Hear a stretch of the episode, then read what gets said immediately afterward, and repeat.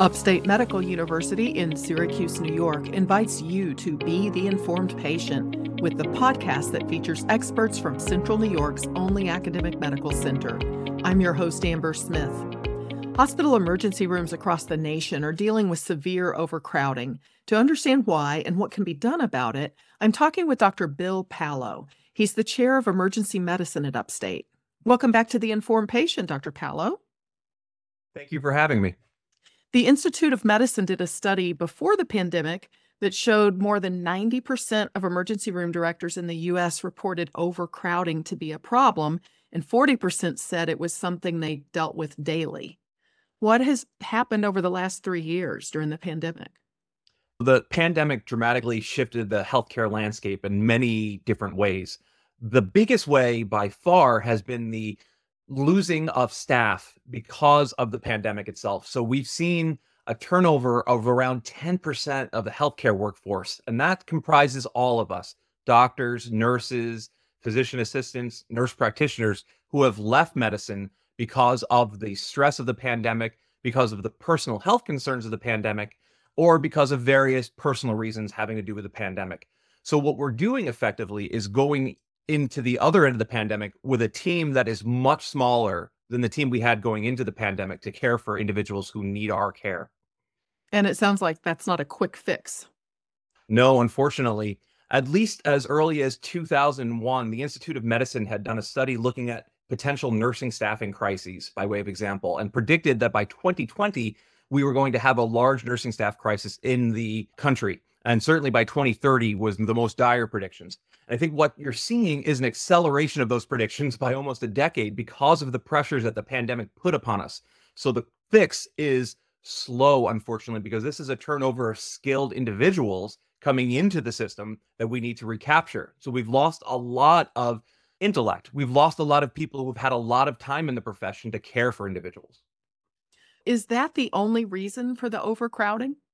That's one of the biggest reasons for the overcrowding. But what you have to understand when I talk about that too is the emergency department is the end common pathway of a lot of systems that happen all throughout the healthcare system. So, by way of example, if there are less primary care providers for a patient to see and you can't access primary care providers, you know an emergency department is open 24 7.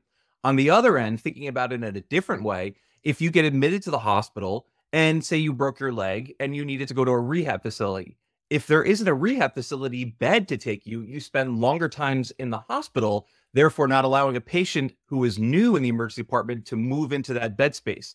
So all of these create log jams in the system that creates crowding in the emergency department. Do you know what percent of emergency patients come there without having a primary care provider or without being able to get in to see their primary care provider? There are studies that look at this, and it's variable from geographic region to geographic region. In central New York, the most recent study said that only around 40 to 50% of primary healthcare needs are met. And there are some barriers to access to care. When we've studied individuals, we find that there are multiple barriers to access care, even if you've obtained insurance and the ability to get care.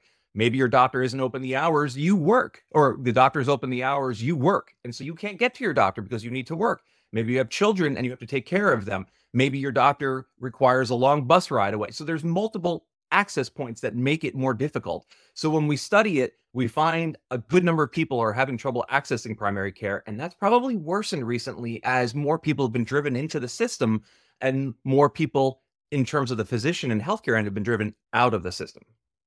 Can you explain what boarding is? Sure.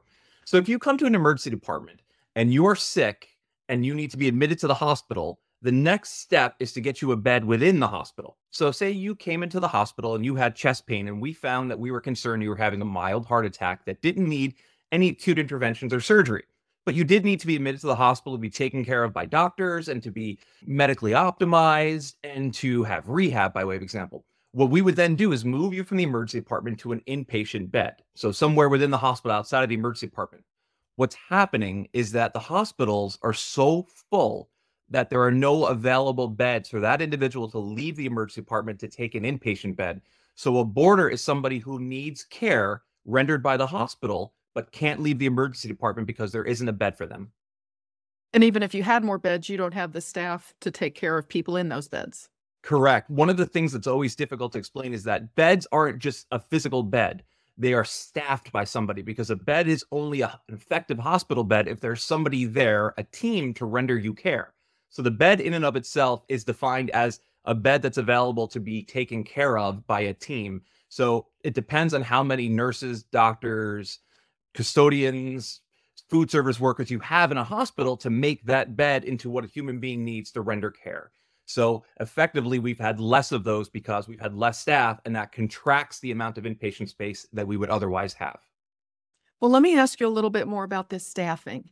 In terms of emergency physicians, do you know how many complete residency each year and then we'll be looking for jobs? Sure. So the turnover rate for emergency medicine is around 2,700 new physicians are produced every year. Interestingly, in 2020, the American College of Emergency Physicians put out a study that said, given some assumptions about where we were in the teens, we expect to be oversaturated with emergency medicine physicians by 2030. Now, this was a study that was based upon the presumptions of a certain amount of turnover, a certain amount of medical students that are interested in going into the career, a certain amount of retirements at a basal rate. The problem has been that the past three years have completely blown up those assumptions, and we've lost a lot of physicians. So that data is very unclear what that will look like going forward. And so what we're seeing now is less medical students, at least this past year, chose to go into emergency medicine than in any previous year. And we don't know whether or not that will be a trend, but it's certainly concerning to say potentially medical students are looking at what the emergency departments have been through in the past three years and saying, maybe that's not for me. And so we don't know what this will look like for the future of the emergency medicine workforce because all of our presumptions are pre pandemic. What about nurses? Do they still see the emergency department as an exciting place to work and learn? I think so, but I think the reality of the emergency department has become very difficult recently. The emergency department generally attracts very altruistic, high energy individuals who like to be there for people who are having their actual or perceived worst day of their life. The problem for us recently has been that we do it with teams that are much smaller than we need. So effectively, the demoralizing part of this is that we are good at our jobs, but we are having trouble doing them because we don't have enough people to do them. So I think that kind of stress also applies to the nursing staff who have the same sort of predispositions that we all have, which is they want to do the best job they can, but frequently feel like the system around them is falling apart. So that extra stress gets put on them. And that what you mentioned earlier, those characteristics, the exciting, interesting place to work and learn becomes more of a I'm going to deal with it for a couple of years so I can go on to a more comfortable place. And that is a drain of intellect away from a place where we need it, like the emergency department. This is Upstate's The Informed Patient Podcast. I'm your host, Amber Smith. I'm talking with Dr. Bill Paolo. He's the chair of the Department of Emergency Medicine at Upstate, and we're talking about overcrowding in the emergency room. Now, despite the crowded situation, are people with serious illnesses and injuries still able to receive good medical care in a timely fashion in the emergency department? Yes. I think this is important for everybody to note. The emergency departments are absolutely in crisis. The emergency departments across the country are absolutely busy, busier than they've been. But it's important for everyone to note that we are still the place, the most effective place, the emergency department, to seek acute care for potential or actual life threatening injuries, medical conditions, or what have you. And we always encourage everyone if you think you are having one and you don't know because you're not trained, come to the emergency department so we can tell you whether or not you're actually having one of these emergencies. People, if you are considering that this is disconcerting enough to seek care, then come seek care with us. What we are finding on the flip end, however, to your question, is that when you do come to the emergency department, you are waiting longer than you ever have before. So we are rendering care and we are getting you back. And our queue is defined by the sickest. So it doesn't matter when you arrive, it matters what you're arriving with that determines when you get back. So we take care of everyone. It's just that it's taking us longer to take care of people than it had in the past. Can you give any guidance for a person who's trying to decide between the hospital emergency room versus an urgent care center or something like a specialty orthopedic service? Sure.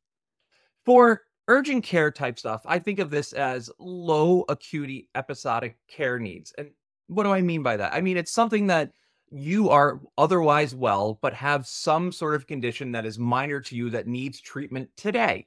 So, what would things like that be? If you have a small laceration or a cut, if you have a small infection or a bug bite, if you think you have a cold or you wanted a COVID test and you're not very sick. All of those things are great to go to an urgent care center for. They're good at taking care of these low acuity episodic needs. What I mean by episodic is it's something that you can't wait for your primary care doctor in a couple weeks. You need it taken care of today, but it's not so bad that you need to go be taken care of at a tertiary care trauma center, by way of example. So, your lacerations, your cuts, your bug bites, and what have you. For things like the orthopedics, like Fly Road, who has a walk in Ortho Now clinic, things like sprains, strains, I think are perfect for that. Athletes who are young, who may have potential fractures, minor trauma, goes well there. Anything that's bigger than that, you fall, you hit your head, you think your arm is broken, your femur, that's the emergency department. That's what we do. That's what we do well. So I think if you know you have a condition that needs care today, but you aren't so sick that you feel that you don't know whether or not you have a life or limb threatening condition, you can go to an urgent care. And the final thing I'll say on that too is that urgent cares are generally pretty good at then if you go there and they say, "Oh no, this is worse than what we expected," pretty good about sending you to the emergency department once they've identified a condition that may be above and beyond their capabilities. Well, even though it's crowded and the wait may be a long time at the hospital emergency department, some people can't really avoid coming there. Do you have some tips for making things go a little more smoothly? Sure. It is a busy crowded place right now. And whatever you can do when you come to our emergency department to kind of get yourself through it, whether you're reading a book or your iPhone or a charger, anything that will provide you some of your creature comforts that you need to deal with a potential wait. So, whatever it is that you need to deal with that wait, I think will help you in the emergency department. We try to supply food and snacks to patients who can have food and snacks. Not everybody can. If you're coming in with abdominal pain and we're worried you might have appendicitis and need surgery, we're not going to give you food, but if you're coming in because your elbow hurts and we don't think you need surgery, we're going to feed you. So anything that gives you comfort while you're waiting. The other thing I would say is if you're concerned about your weight, you can always talk to the individuals that are there. We have charge nurses, we have triage nurses, the doctors are there, and we're reevaluating you in a certain periodicity, usually every one or two hours to see where you are and looking at our emergency department. But the anticipation, unfortunately, is that the wait is longer than it ever had been in the past. So when you come in and you're triaged, you see someone pretty quickly when you come in, and they sort of categorize how urgent you are, right? That's correct. So based upon a number of different items, historical data, what you're complaining of, your vital signs, you get assigned a certain triage level, essentially one through five, with five being the least acute. You know, I'm here because I need a COVID vaccination, by way of example, to one being the most acute. I'm here because I'm in full cardiac arrest. So you get graded with that. And your gradations may change depending upon how conditions change as it goes along. But generally, you get into these categories, and we're moving you in and out of the emergency department based upon those categories and where you are and how sick you are in a triage system. All right, so that's mostly for adults. What is the situation for children who need emergency care? We have a separate pediatric emergency department in the Golisano Children's Hospital. Obviously, the same conditions that we're dealing with in the adult emergency department, we're dealing with the pediatric emergency department. So we're still dealing with crowding and staffing issues. But what we try to do is from the age of zero all the way up to 18, take individuals out of the adult emergency department and provide a very separate space, different needs, different type of nursing needs, different sort of support. We have child life specialists who are there to help individuals and help kids and parents through potentially procedures, dealing with the emergency department and dealing with the discomfort of needing emergency department care, the scariness of getting an IV potentially. So we have specialists that are there to help with all of that. So we very much take kids into a separate emergency department to ensure that they have a much more comfortable place to be seen that are specifically for children. Thank you for making time for this interview, Dr. Paolo. Thank you. I appreciate your time and I appreciate the chance to get to talk to the community again. My guest has been Dr. Bill Paolo, the chair of emergency medicine at Upstate. The Informed Patient is a podcast covering health, science, and medicine, brought to you by Upstate Medical University in Syracuse, New York, and produced by Jim Howe. Find our archive of previous episodes at upstate.edu/informed. This is your host Amber Smith, thanking you for listening.